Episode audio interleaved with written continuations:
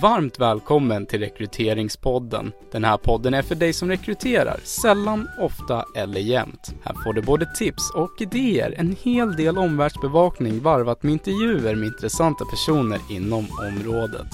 Allt för mer rättvisa och träffsäkra rekryteringar.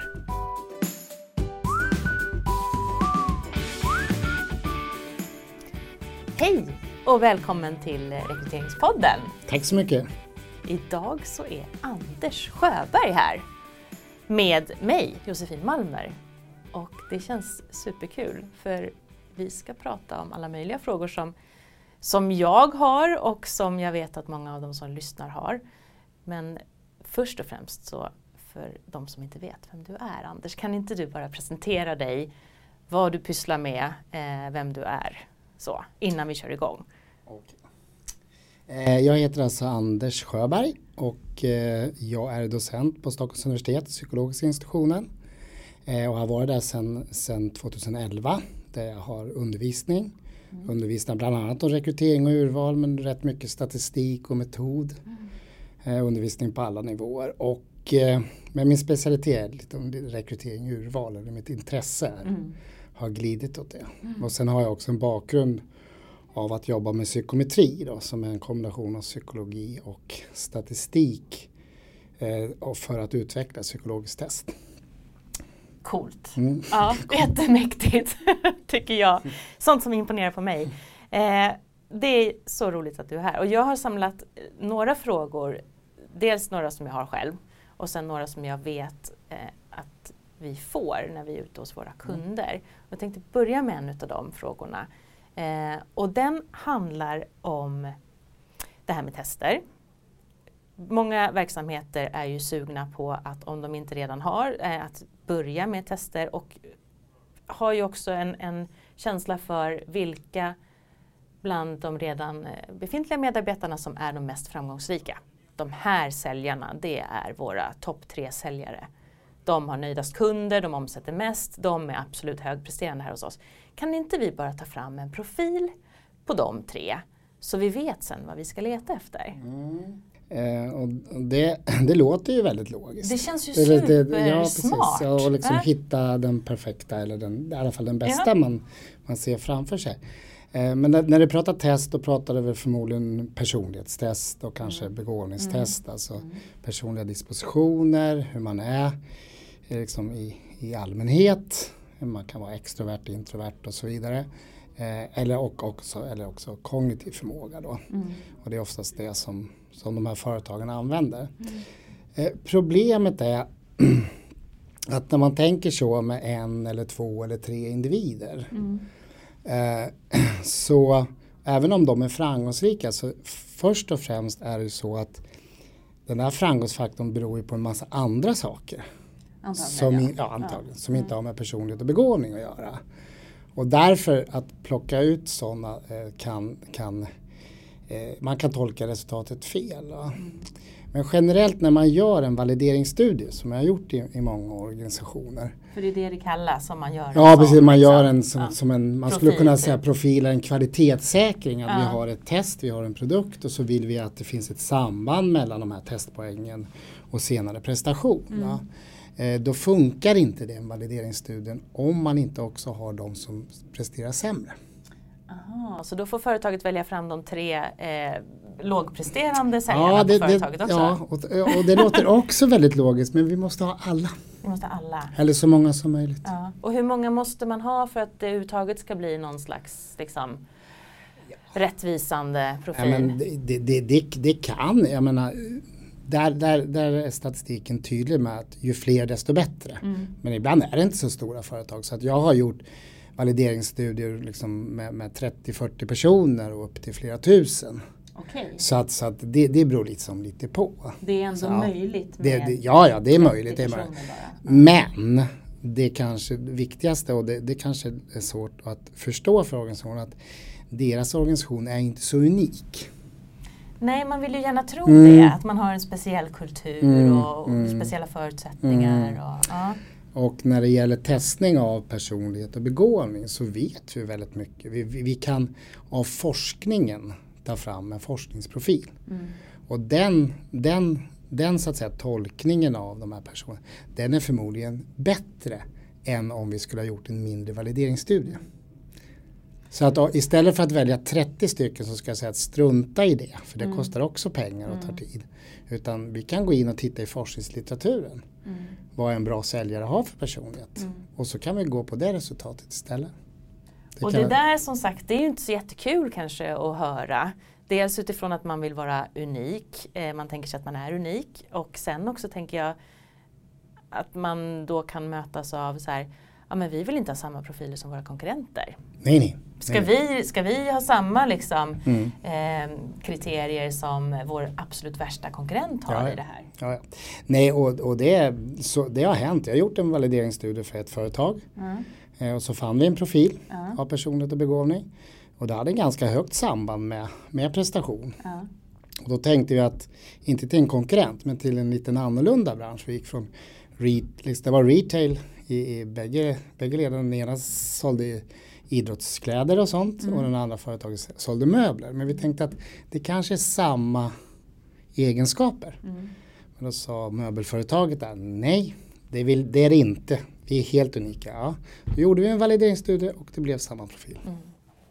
Och då nästa fråga blir då hur pass mycket skiljer sig de här profilerna från vad man generellt ser, ser förutsäger arbetsprestation? Ja, precis. Och jag, jag rekommenderar absolut, man, ska göra, man kan göra valideringsstudierna. Mm. Men man ska också vara medveten om att den lilla valideringsstudien eh, eh, eftersom den oftast blir liten mm. har en mängd fel. Mm.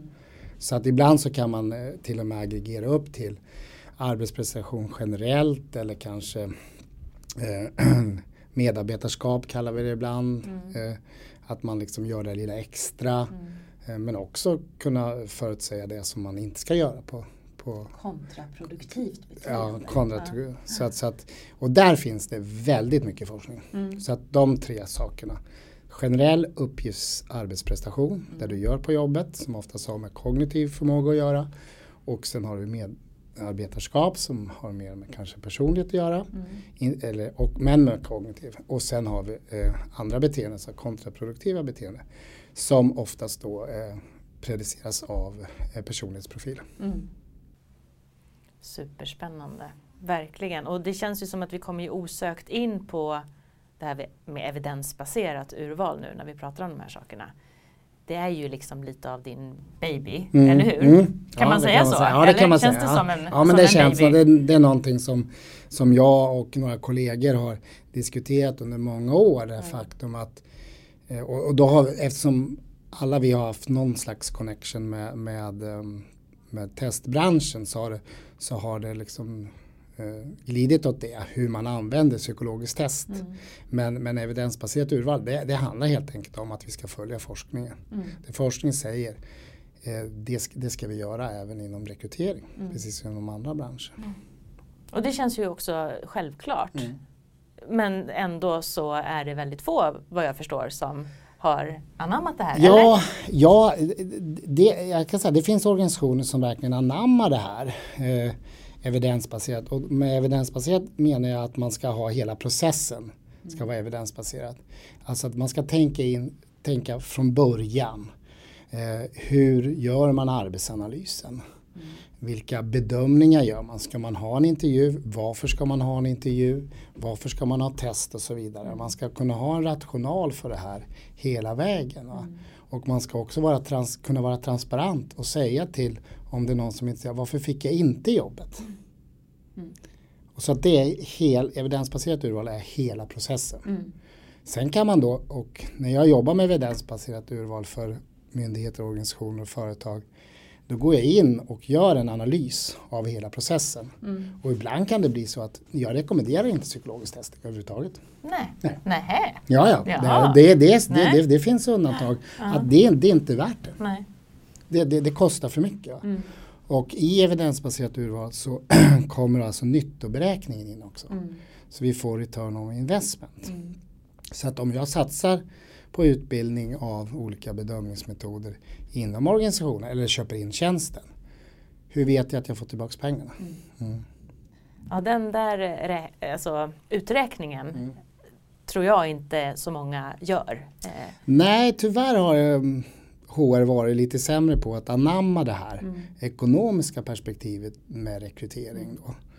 Eh, och rekrytering är ju, det är ju, det är ju en, en hel process att man ska attrahera rätt personer och, och så vidare. Va? Och, eh, men att räkna hem hela affären det, det, det, det är det som är evidensbaserat urval. Ja. Och när folk säger att de jobbar kompetensbaserat med sitt urval, vad menar de då? då? Ja, det undrar jag också mm. faktiskt. Mm. Uh, för det har blivit en, um, många säger mm. att man jobbar kompetensbaserat. Uh, och jag har svårt att se hur man använder kompetensbegreppet i Sverige kontra vad som finns i forskningen. Mm. Eh, och, och, då tänker jag särskilt när man säger att personlighetsdrag är kompetens. Mm. Eh, jag menar att kompetens är det jag kan. Mm. Nu, mm. här och nu. Mm. Eh, personlighet det handlar om vissa dispositioner hur vi är. Mm. Och det kan ge en potential att prestera så småningom. Mm. Och även kognitiv förmåga som predicerar det. Och där blir det tror jag en, en förvirring både hos testleverantörer och hos kandidat, eller kandidater. För det är de som ska få en bra bedömning. Mm. Ja. Så, att, så att vi, kan inte, vi kan inte översätta personlighetsformulär till kompetenser. Nej. Punkt. Det finns ingenting som säger det.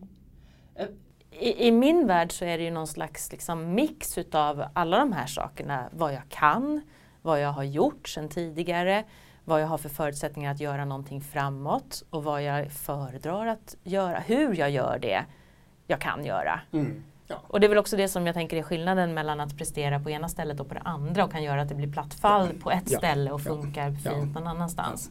Och sen är ju då att ja, men situationen gör ju väldigt mycket hur vi presterar. Även om du har en, en gynnsam om vi säger personlighetsprofil och hög kognitiv förmåga. Om inte organisationen kan leverera mm. in en miljö som du trivs i, mm. då kommer du i alla fall inte prestera. Nej. Så det, det, det, är ju komplext och mm. därför är det så att vi får inte så höga samband mellan våra bedömningsmetoder och senare prestationer. Nej. Nej. Utan det är så mycket som pågår. Ja. Men om vi använder våra validerade bedömningsmetoder på rätt sätt då kan vi ändå räkna hem det. Ja. Vi kan göra det på ett smart sätt. Ja. Men nu verkar det som inte bara i kompetensträsket som jag brukar säga, utan, utan generellt eh, så tänker vi inte logiskt kring rekryteringsprocessen. Nej. Nej, vi är ju väldigt subjektiva mm. och just det här med rekrytering verkar vara ett sådant område där vi har oerhört svårt att överge den här liksom, känslan för ja. vad som är rätt och fel. Ja, och alla, vi bedömer ju hela tiden människor när vi träffar människor, vi mm. pratar om andras beteenden och så vidare. Så det är ju en del av vår sociala interaktion så att på något sätt är alla experter mm. på att bedöma andra, mm. andra personer. Och, och där, där, är, där är ju då eh, forskningen väldigt tydlig. Mm. Eh, både den psykologiska och ekonomiska forskningen kring det här hur vi bedömer mm. eh, liksom vad som kommer hända i framtiden. Mm. Då har vi hela tiden en övertro på vår egen förmåga. Mm. Och den speglas väldigt tydligt i rekryteringssammanhang. Att när vi sitter i situationen och pratar med personen mm. då tror vi oss veta hur den här kommer prestera, mm. Bete sig på arbetet. Så är det inte riktigt. Nej. Nej. Och det här, då kommer vi också in på det här som handlar om att testa tidigt. För jag tänker att någonstans så, vi kommer alltid träffa våra kandidater. Eh, och vi skulle aldrig anställa någon, inte idag och inte på många år framöver i alla fall tror jag, utan att ha träffat den i någon form Nej. av intervju eller det... möte eller på något mm. sätt. så. Och då kommer den här magkänslan mm. in mm. oundvikligen. Eh, och vår övertro på att ja, jag visste väl det. Eller ja, där har vi det igen, liksom. jag har sett det här hela vägen eller så. Eh, men att använda tester tidigt hjälper oss ju i alla fall att eh, få högre nivå på de som vi träffar, alltså en högre sannolikhet att de någonstans matchar det vi söker, tänker jag. Eh, och det här med screeningtest har vi pratat om och pratar om eh, ofta. Eh, min fråga till dig är då, de organisationer som känner så här, personlighetstester det verkar bra, men det här med begåvning, eh, intelligens, eller, alltså vi vill inte ha in bara eliten här hos oss. Vi avstår från just begåvningstesten. Och så mm. grundar vi våra första mm. liksom, urvalsbeslut bara på personlighet. Mm. Vad skulle du säga, Anders, vad får man ut av det? Eh, det absolut effektivaste sättet, eh, menar, om, man säger, om man då jämför med personlighet och begåvning, mm. så liksom mellan tummen och pekfingret så, så liksom, ja, ja, men då, är, då är begåvning eh, dubbelt så bättre, mm. mycket bättre mm. än att använda personlighetstest. Eh, så att, så att man missar en del och, och det handlar om att, att i de allra flesta jobben, så ha, eller i alla jobb skulle jag vilja säga, så handlar det om någon form av problemlösning. Mm. Man ställs inför nya situationer. Om man är säljare, om man är VD, om man jobbar i, i butik mm. så händer saker som man inte visste skulle hända. Och då måste man liksom agera och då har det visat att den kognitiva förmågan eller intelligensen eller begåvningen är en stor del. Den är en stor del av liksom, våra liv generellt, att fatta beslut. Då. Eh, och den predicerar också prestation. Och det, mm. det, kan man tycka, det är lite orättvist att det är så, men så är det. Mm. Eh, men men, men det, det handlar om att organisationen måste bestämma sig i det läget. Är vi ute efter bäst lämpad person för mm. det här jobbet? Då? Sen är det ingen risk att välja de här bästa. Liksom, nej, eller de det är ju mest lite fördomar kopplade nej, nej, till de här nej, nej, med hög begåvning. Nej, nej, absolut inte. Det finns ingen korrelation mellan ett samband mellan liksom, några andra beteenden som är mindre bra om man är högt intelligent. Nej. Alltså det, det är sällan eller aldrig eh, en, en nackdel för organisationer att ha högintelligenta människor. Men om man ändå skippar det. Mm. Man bestämmer sig för att nej, vi struntar i det här med mm. begåvning. Det mm. känns inte mm. bra för oss i magen. I magkänslan ja, ja, säger ja, ja, Det här är inte rätt för oss. Rätt. Eh, hur bra blir det urvalet man baserar på personlighetstest? Då måste, då måste du använda det väldigt tidigt i processen. Mm. Testa så många som möjligt. Och istället för som många gör, och där kommer kompetensbegreppet in igen, att man gör kompetensprofiler och så här. Mm. Så tror man man kan välja ut då liksom de bästa. Mm. Men, men det har visat sig att det är bättre att tänka då tidigt att vi ska åtminstone inte ha de som ligger för långt emot mm. vår personlighetsprofil som vi ett tänkte. Negativt ja, ett negativt mm. urval. Mm. Så då rekommend, jag rekommenderar då i så fall om, om organisationen väljer det. Att ja, men vi vill bara ha det. Då tar vi det som ett, som ett negativt urval, alltså att välja bort då. Mm. Eh, men det bästa är då att om man då tidigt i processen kan administrera både ett begåvningstest och ett personlighetstest och väga ihop det. Mm då får du ut mest av testningen. Mm.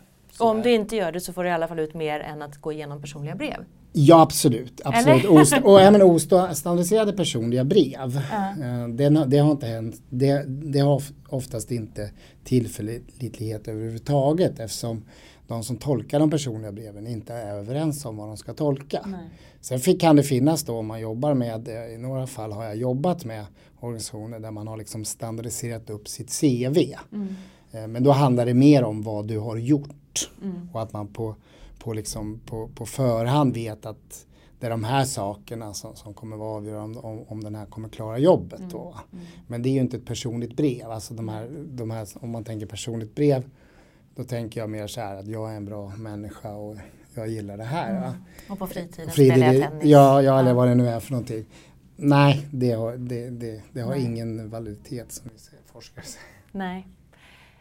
Och det är därför du är här, för att ge det perspektivet. För en annan sak som vi har gjort några gånger med olika verksamheter som inte har haft möjlighet att ta in eh, tester tidigt av olika skäl. Eh, strukturera upp urvalsfrågor utifrån någon typ av så kompetensbaserade frågor. Mm. Beskriv en situation där du har gett mm. service utöver mm. det vanliga. Mm. Ja. Och så får varje kandidat hundra tecken på sig att beskriva en sån situation. Mm. Och sen är man tydlig med då, vad är det vi letar efter i de svaren, vad är ett bra svar och de som svarar på så sätt som vi mm. tänker lirar med vår, eh, vår roll eh, tar vi vidare. Ja. Nej, men, men det är ju, och det, det, då handlar det om att strukturerade, strukturerade intervjuer rent forskningsmässigt har en validitet. Mm. Men då gäller det som du säger att jobba med de här strukturerade frågorna mm. och, och länka dem till arbetsanalysen. Och helst då validera även intervjun naturligtvis som vi gör med test. Mm. Och det är tyvärr så att, att vi tänker att test, ja men det måste vi liksom kvalitetssäkra, men intervjun då? Mm. Och, eh, men det är fullt möjligt om ni sätter poäng på intervjun, då går det också att hitta samband med prestation. Mm. Det kräver lite naturligtvis. Mm. Men det är skillnaden då mellan att, att, att säga då att till exempel då som inom personlighet så säger vi att målmedvetenhet har en korrelation med arbetsprestation. Mm. Ju högre målmedveten du är desto högre prestation. Mm. Eh, och det kan, vi, det kan vi ta från forskningen för vi vet ungefär hur vi kan mäta målmedvetenhet. Men att säga att strukturerad intervju har validitet är annorlunda för den strukturerade intervjun är inget latent personlighetsdrag utan den strukturerade intervjun som du säger det beror ju på mm. Vad den här personen ska göra. Mm. Mm. Så att jag brukar rekommendera åtminstone då att man uppskattar reliabiliteten. Alltså att om två oberoende personer ska tolka svaren. Mm. Att man är överens om det. Mm. Mm. Det är ett första steg. Mm. Mm. Ja, och det här hänger ju... Jag tänker på de här intervjuerna som, som genomförs utifrån någon slags standardformulär som ligger någonstans i någon hög och så tar man ett sånt papper med sig i intervjun och så ställer man de här frågorna som man alltid ställer. Mm. så. Även om man alltid ställer samma frågor och man ställer samma frågor till alla kandidater i den urvalsprocessen. Hur bra blir det om man har det är kanske en svår fråga att svara ja, på. Ja. Men du vet de här, de ligger där i någon dokumentsamlare och så grabbar man tag i den och så kliver man in i intervjun. Ja, det är svårt att säga. Jag menar naturligtvis om man, om man jobbar till exempel med, med sådana saker som, som är ytterst liksom att det är kandidater som man vet vad ska göra hela tiden. Mm. Ja, men militära organisationen är ju ett, ett sånt och även polisen då. Mm. Eh, det är klart att polisyrket och militäryrket det kommer inte ändras så väldigt, väldigt Nej. mycket liksom, kommande åren heller. Va? Eh, och, och då, då går det att ha ett formulär mm. där man ställer i stort sett samma frågor hela tiden. Va? Att, att ta den situationen till att, att um, anställa en mellanchef på ett större företag. Va? Som ska, ibland kanske man ska jobba med IT, ibland ska man inte jobba med IT och ibland ska man bara vara arbetsledare, ibland ska man också vara projektledare och så mm. vidare. Mm. Ibland ska man driva förändring, förändring, och ibland ska man förvalta. Förvalta och mm. liksom ibland mm. är det korta puckar, ibland är det långa puckar. Då måste man ju då gå in i processen, strukturera upp intervjun. Då. Det viktiga är, det jag märker är, är ju då att om man, om man går tillbaka till testning där, att man, man oftast baserar intervjufrågor på testningen. Men vad som händer då det är att du bara sänker validiteten i testningen. Mm. Du sa det innan vi ja. drog igång den här intervjun så sa du 90% av alla tester som administreras används inte. Nej. Nej. Och det är bara, jag, jag har inte belägg för det fullt ut men, men, men det är väl kanske lite för att provocera. Att, men jag, vad jag märker en del när jag går in i organisationer, det första jag gör om man redan använder test, då tittar jag på sambandet mellan testpoäng kontra då urvalsbeslut. Mm. Och hur brukar det se ut då? Ja, det är nära noll ibland. Mm. Mm. Det är väldigt lågt och en av de största myndigheterna där ligger det på 0,14. Mm. Och då administrerar man ett kognitiv test och så lägger man det i lådan mm. och struntar i resultatet. Och det, det är inte okej. Okay. Och det är upprörande utifrån väldigt många perspektiv tänker jag. Ja, ja. från kandidatens, kandidatens perspektiv, perspektiv, skattepengar och så vidare. Ja. Så att jag tror att vi inom branschen måste ställa högre krav på leverantörer och uppdragsgivare. Mm. Vi som levererar bedömningar, de som köper bedömningar vi ska, vi ska vara tydliga med, vill vi veta hur det här ska användas? Mm. Och jag skulle vilja peta det, även om det är svårt, mot kandidaterna. Mm. Att de ska också vara så här, vi vill veta varför vi inte fick jobbet. Mm. Och de är ju i någon slags underlägsen position. Ja, det blir en maktposition. Så, att, eh, därför har vi jobbat internationellt i många år med en ISO-standard om det här. Mm. Och då handlar det, det handlar om att skydda kandidaten kan man säga. Mm. Men man måste ställa krav på två aktörer, både leverantören och av bedömningstjänsten då. Mm. Och det kan vara ett test, det kan vara en intervju, mm. men också på uppdragsgivaren. För att om uppdragsgivaren ger fel information eller otillräcklig information, då kan inte leverantören göra en bra bedömning. Nej. Och sen ska bedömningarna naturligtvis vara reliabla och valida. Mm. Eh, så jag tänker den som lyssnar, det, det, finns antagligen några som beställer den här typen av tjänster eh, eller står i begrepp att välja en testleverantör eller så. Eh, för jag har hört dig säga någon gång eh, och, och det kan jag nog också själv säga någon gång tror jag. Att vissa utav leverantörerna av tester kanske inte är helt, alltså kanske lovar lite för mycket. Ja, och jag tror, jag tror inte det finns någon ond avsikt i nej, det. Nej. Utan det, det, det, är ju liksom, det är marketing liksom. Mm. Eh, och, men, men, men man ska ha klart för sig om man, om, man, om man betalar en dyr avgift och går en certifieringsutbildning eh, då ska man då som, som köpare av den här certifieringsutbildningen eh, liksom kräva att vad, hur, hur, bra kommer det här bli med mm. allting? Ja? Mm. Hur liksom är det här liksom är, är det här reliabelt, är det valid? Och då mm. är det inte bara testet. Utan då är det processen och då mm. kommer vi tillbaks till evidensbaserat urval. Mm. Att vi måste kvalitetssäkra hela processen. Mm. Eh, så, så att, men, men det är det, det, som är så att det är klart översäljer men, men lovar lite för mycket ibland mm. tyvärr. Mm. Eh, och, och men framförallt också förvirrar mellan begrepp som personlighet och kompetens. Det återkommer jag till. Liksom. Man måste definiera upp vad man menar med det. Jag höll på att säga någonting. jag träffade en leverantör som eh, hävdade att deras personlighetstest hade en prognostisk kvalitet på punkt 83. 83, ja mm. det låter väldigt högt. Mm. Ja. Tyckte jag också. Ja. ja. Men jag tänker att mm. om man inte vet vad som är högt eller lågt mm. eller rimligt så, mm. så är det ju såklart att det låter bättre än punkt 38. Ja. Så, och då finns det en stor risk tänker jag att man Köper ja. det? Ja, ja. Och, och, och, det, är svårt, det är svårt med statistik. Det är svårt att veta vad en korrelation är. Va? Men jag mm. brukar säga liksom med psykologisk testning, det, det kanske är lättare att tänka sannolikhet. Mm. Hur stor sannolikhet om du tolkar höga poäng mm. på, på, på någonting. Mm. Hur mycket bättre blir det? Och jag menar om du har två individer, om vi tänker mm. två individer, så har du 50 chans att träffa rätt. Ja. Använder du psykologiska test så höjs den ungefär till 67 Mm.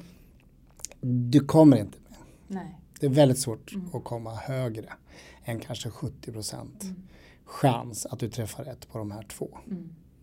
Men då ska du jämföra det med vad, vad, ska vi jämföra med? Vad ska vi ha gjort istället? Mm. Ja men exakt, mm. det där är ju också någonting som vi ständigt återkommer till. Vad har vi för alternativ? För vi har ju inte en uppsjö av alternativ att tillgå heller i det här och då får vi ju välja det som är bäst. Ja, ja, det, absolut, Utifrån sannolikheter ja. som ju är det det handlar om. Och, det, och forskningsmässigt handlar det om i stort sett alla forskningsartiklar inom det här området.